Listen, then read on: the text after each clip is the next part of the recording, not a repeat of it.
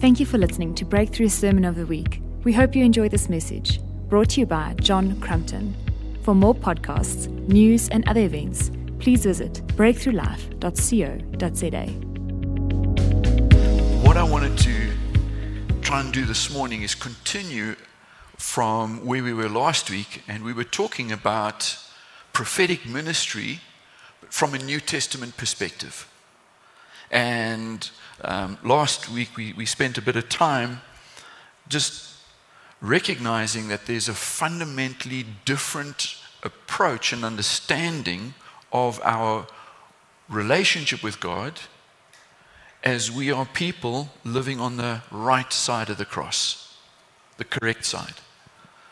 And so, as new covenant people, we have the, the advantage of being on this side of the cross. And when we look at the Old Testament scriptures, we remember that they were living on the other side of the cross. And the prophetic writings and what they were seeing, even as they were under the law, not under grace, but there was a certain perspective with regards to how they saw the shadow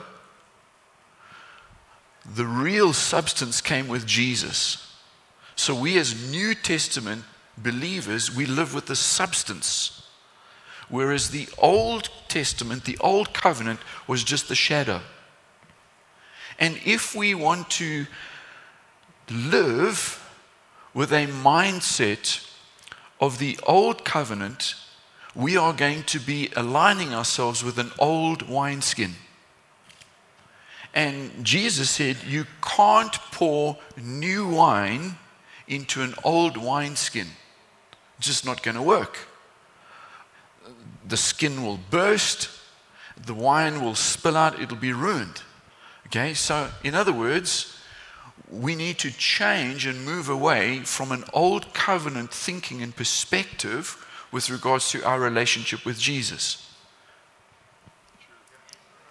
And we were looking a number of weeks ago how we can live by the Spirit and that we are called not to live works based, self effort, self righteousness in terms of our salvation and in terms of our ongoing walk with the Lord. It's not works, earning it. It has to be by faith trusting in what Jesus did on the cross to get in to the kingdom and to continue to sustain our living in the kingdom, it continues by faith and not by works.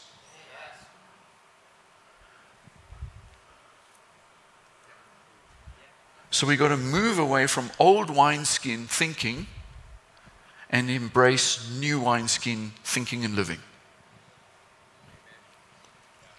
Similarly, as we look at the Old Testament writings, we have new lenses. He's given us a new set of glasses, lenses, through which we approach the scriptures. And if, as a New Testament believer, you put on old covenant lenses, old covenant thinking, it's going to mess with the way you look at the scriptures.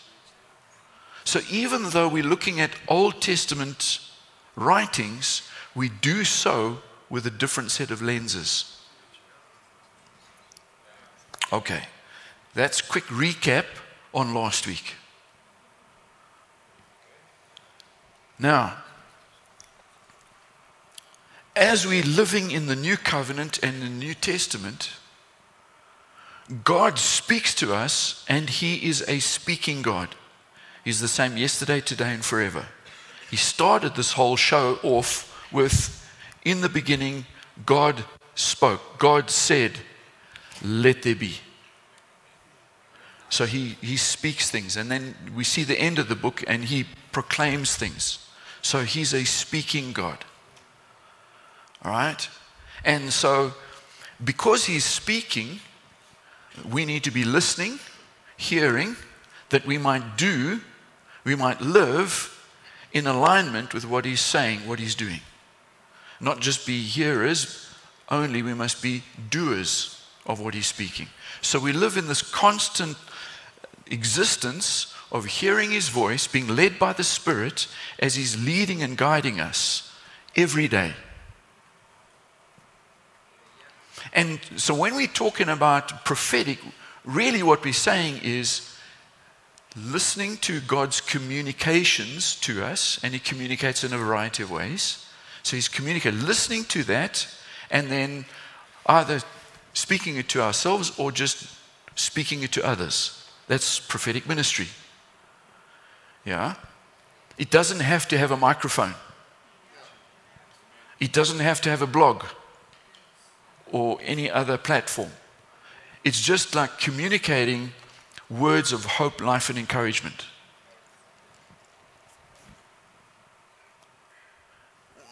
When we hold on to an old covenant model of prophetic ministry, then we think it's got to be weird. You've got to eat strange food, diet of locusts. You've got to wear strange clothes like camel skin, rough. You've got to sleep outdoors. You know, you've got like wilderness kind of stuff. And you've got to be external to the church and, you know, like hammering at the gates of the, of the church. That's old covenant thinking. That's an old covenant model of prophetic ministry. And God has called us into the new, and He said, I will pour out my spirit on some flesh and only a couple will prophesy, and we'll call them the prophets. Now I'll pour out my spirit on all flesh, and my sons and my daughters are going to hear my voice. They will speak, they will prophesy. In other words, this is something so radically different in the new covenant compared to what was going on in the old covenant. You see, the old covenant, the Spirit was not poured out on all flesh, it was only on certain individuals. So the anointing. Sorry, I'm interrupting myself. It was just too funny. I went somewhere this week and they were talking about the anointment. yeah, the anointment is on you. It's kind of, okay, that's good. So the old covenant thinking was that God only chose a few handful super select people, put his spirit on them, and would only speak and communicate with these very few highly gifted, specifically chosen people of God. And because the Spirit was only on a few, not on everyone, the words that the prophets spoke had to be absolutely accurate because the Spirit had not been poured out on all flesh, and the gift of discernment that goes with that had not been poured out on all flesh, which meant that the sheep had no discernment. And so, to protect the sheep in the old model, God said if anybody's talking rubbish, fake news, you stone them. Like real stones not the other kind, just real stones. Okay? Take them out because why? They're going to confuse God's people because the people don't have the gift of discernment and they, in that sense, have to hear because it's the very words of God. That's old wineskin. In the new covenant, Oh my goodness. He's given to us the Spirit by which we can attest with our own spirit ah, this is the living God. I have a witness. I know because I've got a knower. Yeah? When the Spirit is given to you, you get given a knower. And you know by the Spirit. That's why you can test the spirits. You can test is this from God or isn't it? Is this a, right word or isn't it? And everybody gets to weigh judge. That's the command. Test hold on to the good, spit out the rubbish. It's like, you know, you're eating a meal, fish, and they're little bones. And you put it in your mouth, you didn't even see the bone was there, but all of a sudden, this doesn't feel good. You don't swallow it. You shouldn't. Right? You don't say, oh, the fish is bad and throw it in the bin. No. You eat the flesh of the fish and you spit out the bones. You're testing, you're feeling, is this right? What do I consume and what do I reject? So, with every prophetic word, we test, we weigh, we judge, we hold on to the good and we discard what's not.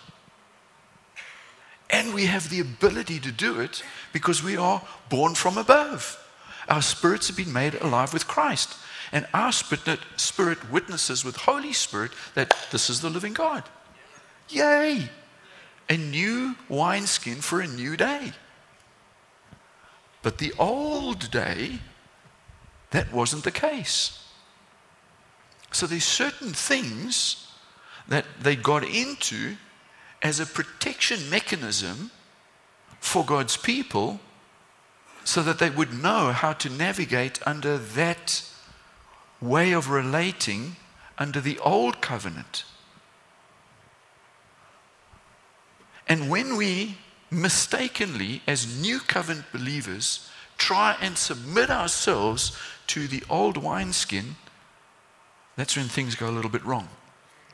And the church does some really unusual, weird, and strange things. I'll get to that in a moment. Stay tuned.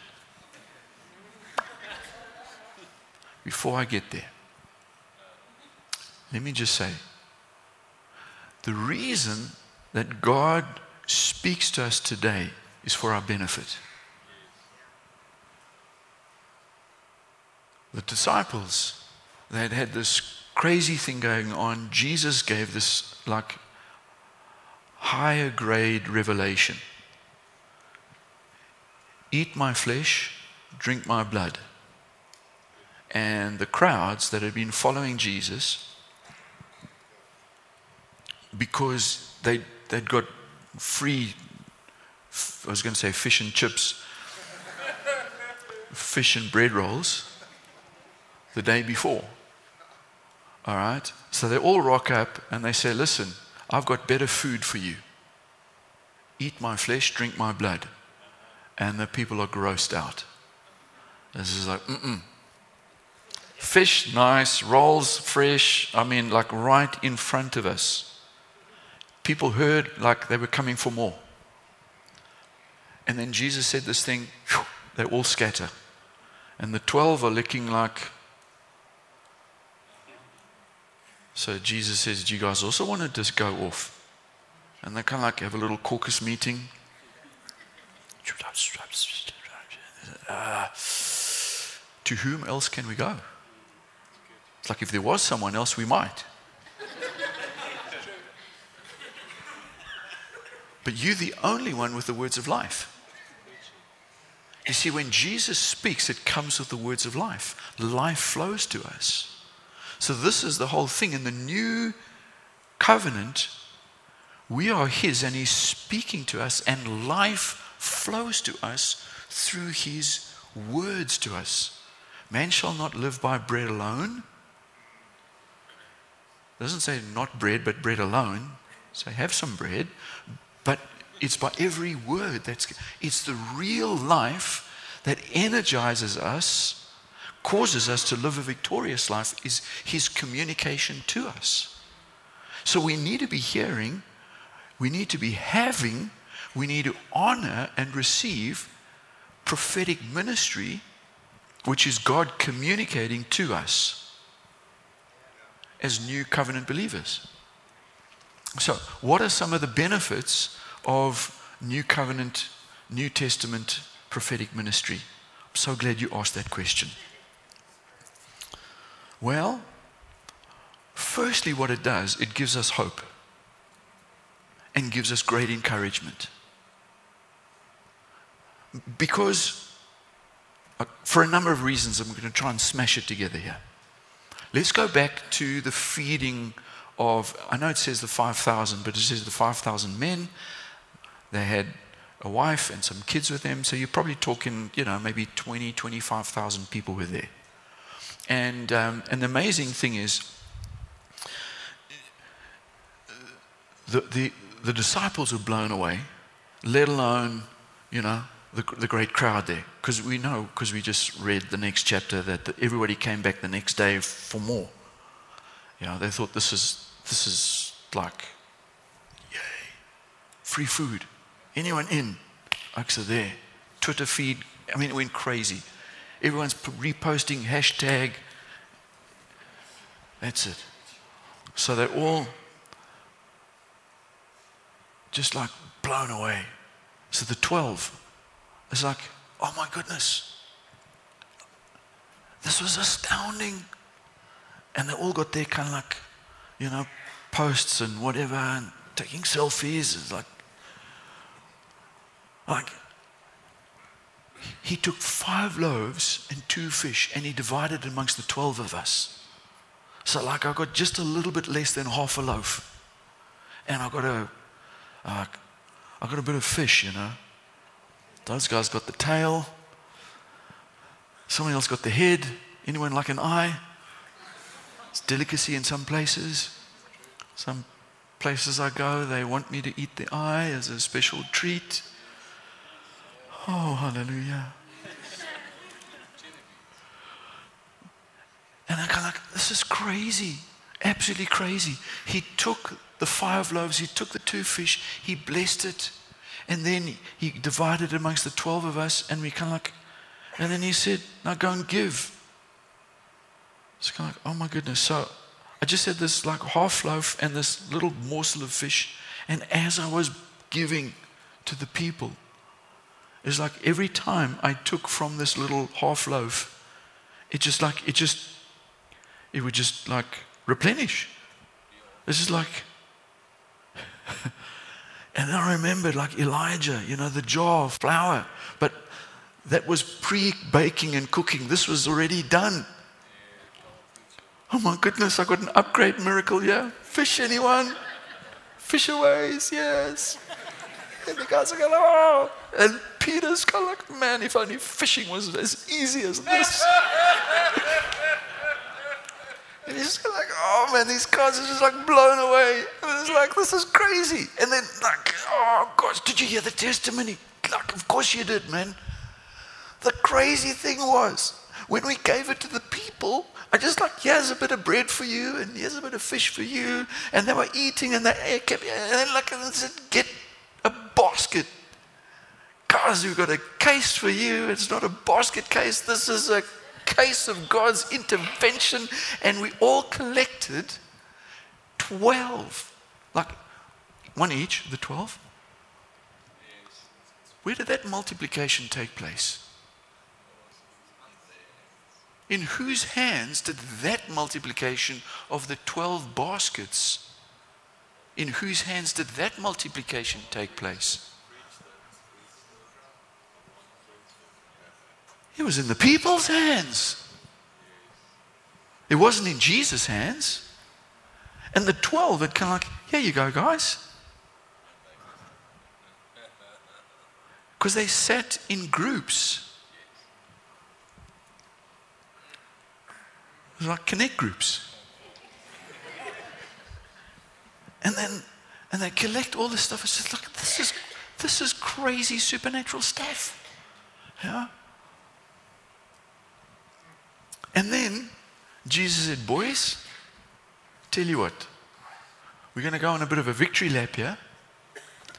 A bit of R and R as well. Chaps, sunset cruise. You guys get in your boat and just cruise along, beautiful I'll meet you on the other side of the lake. This guy's like, oh, Jesus, you speak in my love language, man. I grew up here, Galilee, you know, fishing, uh, boats, love it, on the water. Oh, Jesus, thank you. It's like, oh, it's, oh guys. And like Matthew's kind of like, oh, I don't know about this, you know. and it's like, oh, Thomas, I doubt that we'll have a good trip. And it's just like, ah. And then a storm comes up. And then these guys are kind of like, oh no. And Matthew says, I told you so. It's like, and he's reaching for a bag. Judas won't give him the other bag. He, has got the money bag. And Matthew's like, I need a bag. And they just said, no, no, no, no boff bag You're over the edge, boy. You're just like, because the waves are big and they're terrified. They are terrified. Even the guys who'd grown up on the lake their whole lives, from being tiny little chockers, they knew the lake. And they're kind of like, man, that weather app is lying again. I need to get a new app. This is like totally like it's not working for me. The weather forecast is all wrong, whatever. And they're kind of like, it was meant to be like an easy ride across. But what was the thing that sustained them? What is the thing that should have sustained them? Jesus had said, Boys, I will meet you on the other side. Jesus was giving them a prophetic word. Dudes, you will get to the other side because that's where I'm going to meet you. Jesus doesn't lie. So his words are faithful and true. So he's given them a word. We will meet again.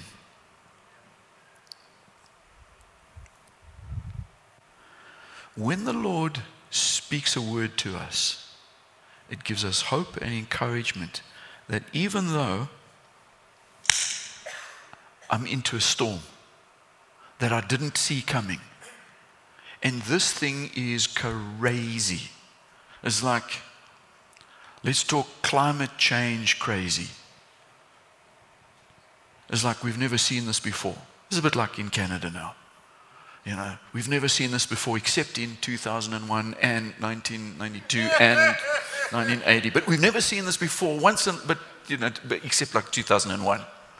Well, did they or didn't you? Or kind of like, okay, anyway.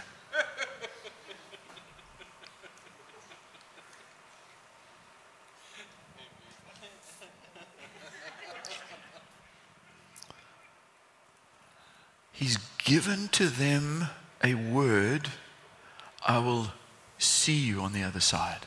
I will meet you. You're going to get through this thing. A storm will come. A storm will come.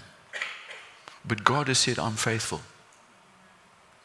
Why has He given us this word? Why is He saying, You're going to be like an olive tree and you're going to flourish? Why did He speak that to us this morning? Why is this olive thing so significant? Because the olive, it speaks about longevity. It's one of these amazing trees that grows for centuries and it withstands drought. This is the most amazing thing. And he says, You are going to be like this olive tree and you're going to flourish. Doesn't matter what comes your way, you're going to flourish. Why is he saying this to us? Well, it's highly likely we're going to bump into some drought. I said, but I thought you said we're going to flourish. Yes. I was giving you hope that when you're in the middle of the drought, you don't think, that's it, we're done for. We're going to die. You actually remember, all right, God spoke to us before that we would be coming through this and we will yet again get into a place of flourishing. How does he know this? You see, that's the amazing thing about God, eh? This is astounding. You know, it's like it's like he knows things. How does he do that? I'm glad you asked. You see, he's so enormous that he creates realms and dimensions. In fact, before there was time, he existed. And he created this dimension of time. And so he's bigger and in that sense outside of this dimension of time. We live in this dimension, and so we think everything according to calendars. And you know, chronological sequence and all the rest of it. It's kind of like, well, I can only, you know, tomorrow, you know, you can worry about it, or we shouldn't. We are told not to, but I mean, what can you do about tomorrow? Well, you can try and prepare, but you don't really know what's going to be because you haven't been there. You don't really. It's like, uh, whoa. You have to wait until tomorrow comes to actually see what's there, but not with God. He's not in this chronos, chronological time. He is outside of time, and He's everywhere all of the time. And God kind of time is called kairos, God moments, and He intersects with our chronos time. So, kairos moments, like when Jesus came, the first coming, it says in the fullness of time, when time was ripe. Like Africa, the continent we understand, time is ripe. Yeah, you, when it's good and right, then you, then you go for it. Yeah? It's not living. People from the northern hemisphere, they live like this. But people from this continent, when it's ripe, we'll do it. And uh, that's why we misunderstand each other because we're living from different kind of perspectives. It's like, but it's like, why you want to worship this thing, man? Okay, all right. Kairos moments break into chronology. Yeah? And because he's outside of time and he's everywhere all of the time, he's already in our tomorrows. And he says, Listen, chaps, I've come back from the future.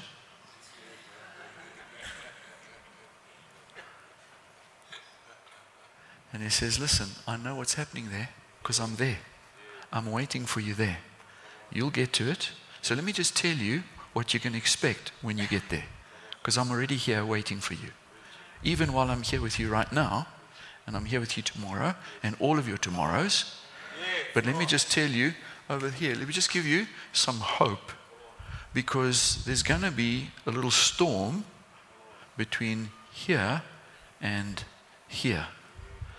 So I'm going to speak to you to give you encouragement that you are going to flourish like an olive tree, even though there's going to be a drought in the middle.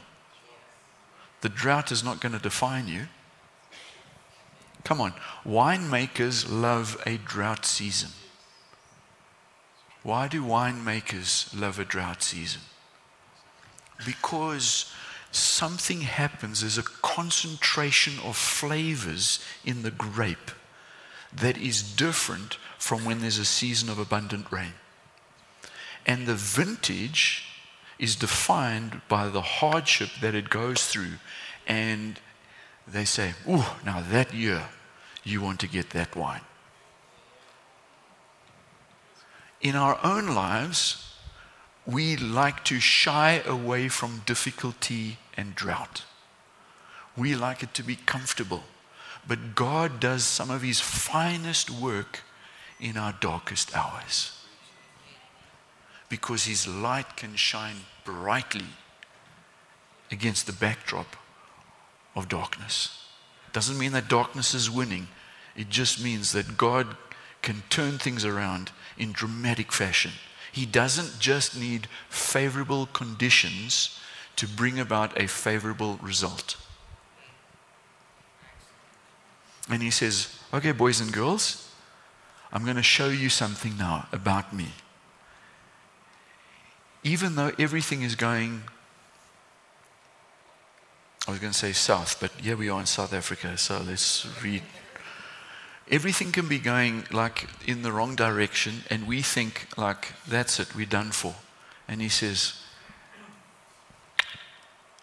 Hang in there. I'm going to show you something really special. He takes a nation into a wilderness. He said, and he, and he absolutely messes with them. Yeah? They get payday. 400 years worth of slavery. No pay. And he says, All right, you, ching ching, your pay, your parents' pay, your grandparents' pay, your great great parents' pay, 400 years worth of payment for your whole family line. Here you go, enjoy. And the Egyptians said, You know what? Here you go. You want my earring? Belly ring? Nose ring? You can have all of our jewelry. Here's the money. Here, take it. You know what? What else do you need? Cutlery? Yeah, help yourself. The Egyptians loaded them as payment 400 years worth of wages. And they're kind of like, man, have you seen this? Yes. God takes them to the wilderness. There's no shopping mall.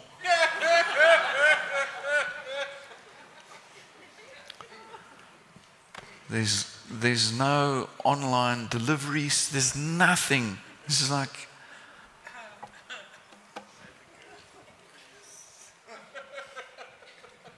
we've got all this wealth, all this money, and there's nothing to buy.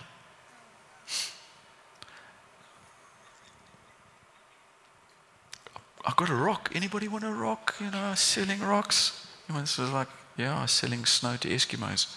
This is like a rock. This, there was nothing. They couldn't buy their way out of the trouble. There was no corner store to buy bread. He says, Don't worry, chaps. Manna. Didn't earn it, didn't work for it, couldn't pay for it. And it was the best thing. For 40 years, they sustained. And the minerals and the nutrition that he puts in that manna. You know, like if you eat one thing, you probably noticed this during the, some of you doing Daniel fasting. It's like you, you just eat one kind of you know, fruit and veggies, whatever. You're only getting certain nutrients into the body. But there's some things that are missing from your diet somehow God put all the essential nutrients, minerals into the manna that sustain them, that they come out after 40 years, they're not emaciated, they're not nutritionally deficient, they actually can go and fight a war. That's how they've been sustained and maintained. Out of nothing, God. I mean, they're still to this day, oh my goodness, manna. Like, oh, if only could have some manna. This is amazing, right? God can show off against the backdrop of difficult conditions and situations. But He speaks a word to carry us through, knowing, hey, boys, I'll meet you on the other side.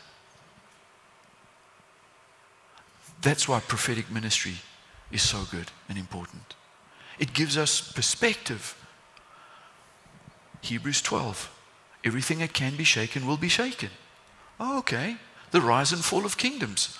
Oh, okay. End of an era. Oh, okay. I've got a grid for what's happening on the planet right now. End of a Shemitah year. Okay. Debts are cancelled. Wow. What does that look like?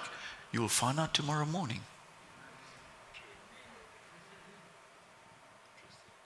Interesting. But if everything goes like, whoa, storm, don't worry about reaching for the bath bag. It's like, hey, we're going to get through this. Didn't take him by surprise. He's going to carry us through. Right? So we get perspective, we get hope, we get encouragement, we get direction. It's kind of like, boys, should we turn around? Should we keep going? It's like we're on the treadmill here. Like we keep rowing, but nothing's happening.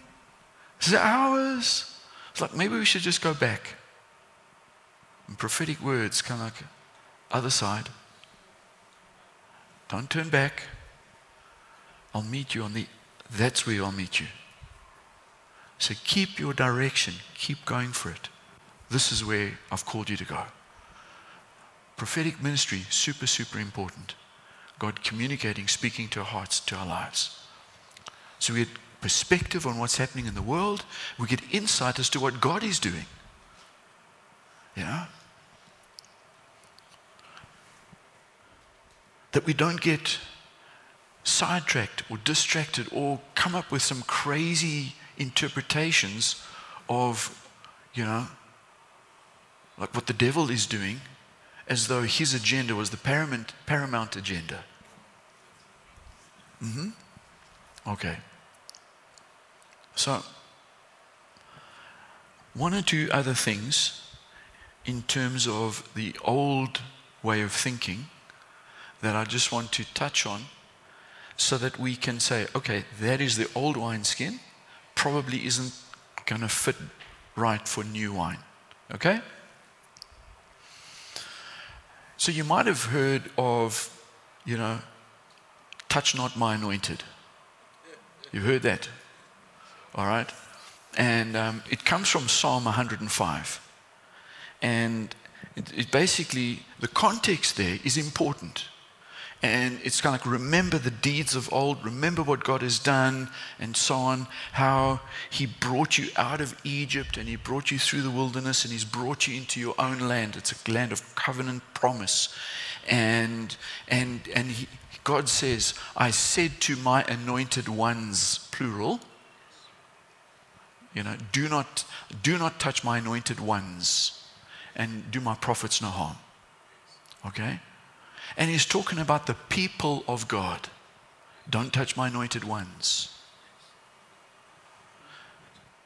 He's basically saying to the nations, My eye is on these, this covenant people, and I'm going to bring them through into their covenant promises. So it's a complete misuse of the scriptures. When somebody says, I'm a prophet, don't you dare criticize me, because God says, Do not touch my anointed. That's not the application of the passage of Scripture at all. It's completely at odds with the context. And for anybody to try and use an old prophet model, old covenant model, to escape scrutiny and accountability under the new covenant is in error. It's got to stop. I will pour out my spirit on some flesh, and only a handful of elect people will be able to prophesy. No, no, that's old covenant, old wineskin. New Testament, I will pour out my spirit on all flesh. You'll be able to know when I'm speaking. All right? So, this thing of, you know, don't criticize me and don't, uh, don't touch God's anointed, you know, Mm-mm-mm. Uh-uh. That is off the table. Okay? Good. How about how about this one? If you listen to my prophets, you will prosper. In other words, you must obey whatever the prophet says. What's the context? 2 Chronicles chapter 20 and verse 20. All right? And the whole thing there was they were facing battle, calamity, all this kind of stuff. And the prophetic word comes for the right that moment, for that battle, and said, Dudes, we're going to fight this one a little differently. We're not going to send the, the, um, you know, the, the recce's and the, the, the, you know, the elite unit up front. We're going to hold the soldiers back and we're going to send the musicians and we're going to send them out in front. Okay. How many times did the people of Israel do that? How many times when they went to war did they do that? Uh, that would be once. That would be once. Yeah, yeah. So again, we've got some worship people who say, oh, yeah, no, you've got to send out the worshippers first because we're going to get the victory. It happened once, people. Once. Okay? So send out the singers and the dancers and the musicians up front. Een keer. Una. Once. It's not a model and a pattern for every time. You, you, yeah? And so, because it was so kind of like, oh my goodness, are you sure? Yeah, it's the prophetic word. Like, oh, send out the singers, oh, we're going to die. They come in, what, they're going to stab him with a trumpet? Oh, gosh, what are we going to do? Oh, dazzle them with a tambourine. Oh, we're going to die. The prophetic word. Hey, hold on. Listen to what the prophetic, prophetic word is saying, and you will be victorious. You'll prosper. Was to that battle at that time. He was, a, he was strengthening them. This is not kind of like, hey, if you want prosperity in your bank balance, you better listen to me because I'm the prophet. I'm the man of God. And unless you do what I say, you won't prosper. And by the way, 7,000 US dollars might help into my bank account for that word to really, you know, to, you got to put in a seed because if you don't put in a seed, you're not really believing. So if you really believe, you've got to, you got to show something. It's got to stop. That has got to stop. That is not New Testament, not New Covenant prophetic ministry. It's an abomination and it's a manipulation of the body of Christ. It's nonsense and is based on a verse comprehensively taken out of context. Come on. One more. You okay? Okay, one more. Surely God does nothing except He reveals it first to the prophets. Yeah, yeah. So, I'm a prophet. I know what's going on. Because, mm-hmm. you know.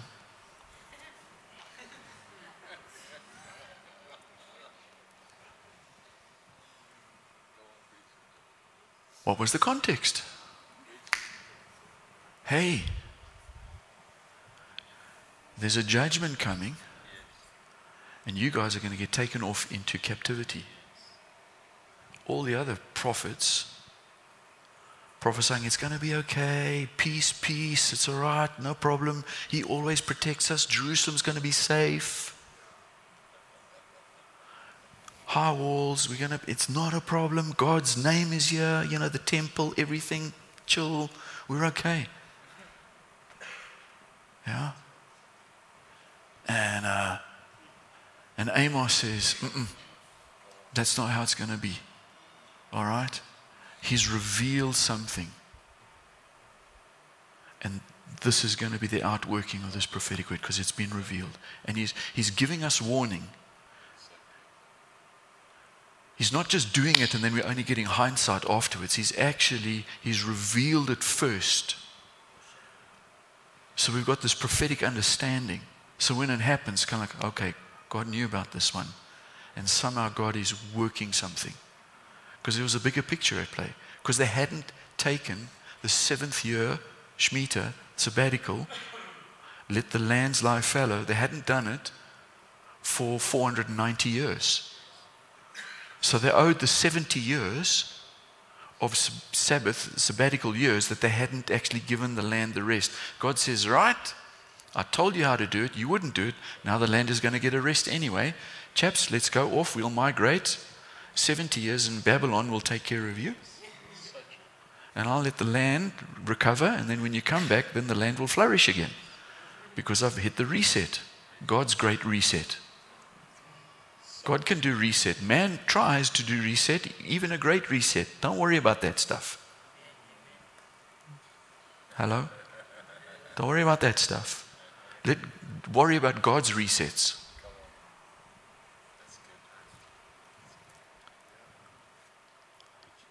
God is not saying, hey, everybody, you can handcuff me, and I will not do anything unless I first reveal it to the prophets. Because you know how important the prophets are. I mean, even God has to submit to the prophets. I'm joking, all right? This is a false statement. Um, you understand? But people have this crazy notion, all right? How do we know that this is not comprehensively like an emphatic once and for all, every single time? God cannot do anything unless He's revealed it to His prophets. How do we know this? Well, we know this because one of the greatest prophets of all time, Elijah. Come on, remember the Mount of Transfiguration? Who was there? Elijah was there. Come on. Pinnacle of prophetic ministry, Old Covenant, Old Testament prophet. He gets to step into the promised land and to see the fulfillment of the promises, and he's there with old Mo. Mo did eventually get in. Late, but better late than never. He's there and he's there with the glorified Jesus. And it's just like, oh my goodness, here we are, yay. Elijah. And, and you'll see the story in 1 Kings 19. And I've gone over time. Can we have a few more minutes? I won't even put a number to it. But can we have a few? Is that okay? Just, I don't want to lie, you know, with the best of intentions, kind of five minutes, and I was like, end up taking eight. Can I have a few more? Is that all right? If anybody needs to go, I do, uh, please, you free to go, but I just wanted to, to just land this, if okay. Okay. Elijah is just having this most crazy time of God encounter. He's just killed 450 false prophets. It was a wreck of a day. And he's called down fire.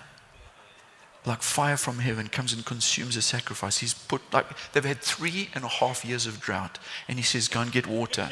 It's like, where are we going to get water? We're up on the hill. He says, Bring water, chaps. And they bring Oh, you thirsty? No, no, pour it on there. He says, More. What? Come back. You thirsty this time? No, no, again. More. It's drought. Where are they getting this water from? It's drought, three and a half years.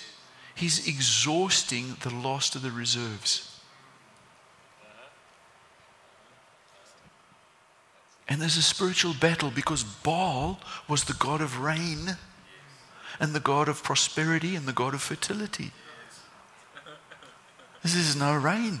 This is a duel between God, the God who sends rain, and Baal, the false one, who says, I'll bring you rain, and there is no rain. And he says, Come on, let's take the last of what you got and let's pour it out.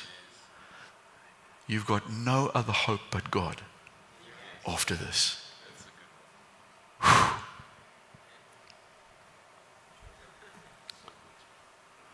He prays seven times. Fist size cloud on the horizon. He says, That's it. Saddle up your horses, king. Let's go.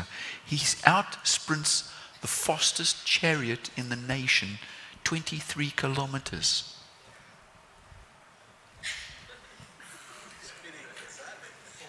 Supernatural speed, running in the spirit. And he gets there. And then Jezebel says, Listen, man, by tomorrow, I'm going to have that guy's head. Something gets into him spiritual fatigue, whatever it is, and he loses it. He's just killed 450 false prophets. What's one more? But he off to the desert, has some angel food, goes for another 40 days on a journey, gets to the cave. God shows up. Violent wind, splitting rocks. Yeah, there's earthquake, all this kind of stuff. And then a still, small voice. And Elijah hadn't come out of the cave for those other things. And he said, Whoa, God's here.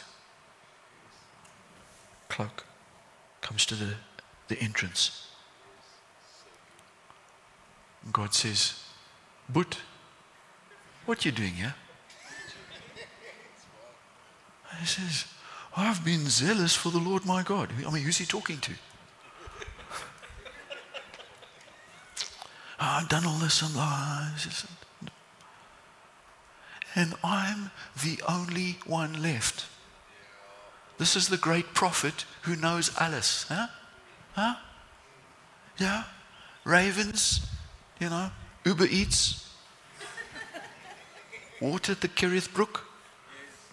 This guy, supernatural, like oil keeps flowing, the jar of flour every day for years.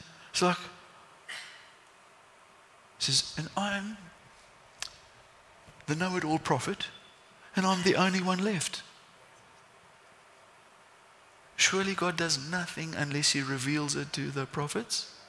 And God says, the only one left.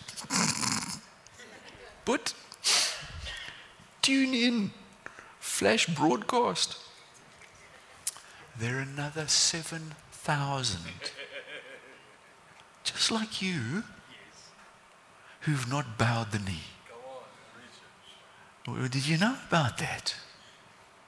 Oh, great prophet, where God is not allowed to do anything unless he reveals it to the prophets.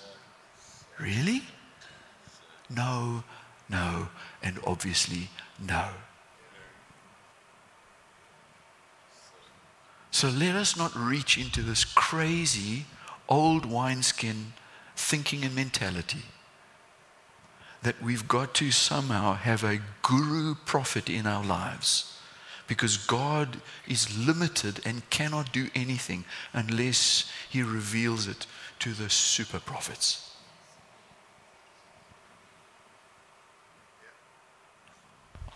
Old covenant, old wineskin thinking. I will pour out my spirit on all flesh. Yay, yay, yay. Come on. Jesus. Come on. Let's embrace New Testament thinking for New Testament speaking. Amen. Fluit, fluit, my story is uit. So, would you like to stand? Thank you for the extra few minutes. Really do appreciate that. Thank you, Lord, that you are speaking. Speaking today, speaking to us. Thank you that you poured out your spirit. Thank you that you've given to us discernment, the ability to know when you're speaking. We witness spirit to spirit. Thank you for your constant leading and guiding. And thank you that no matter what storms may come our way, we know that we will meet you on the other side. So release hope and confidence to each one of us. And it's in your name that we pray. And all God's people said, Amen, amen, amen. amen. Bless you.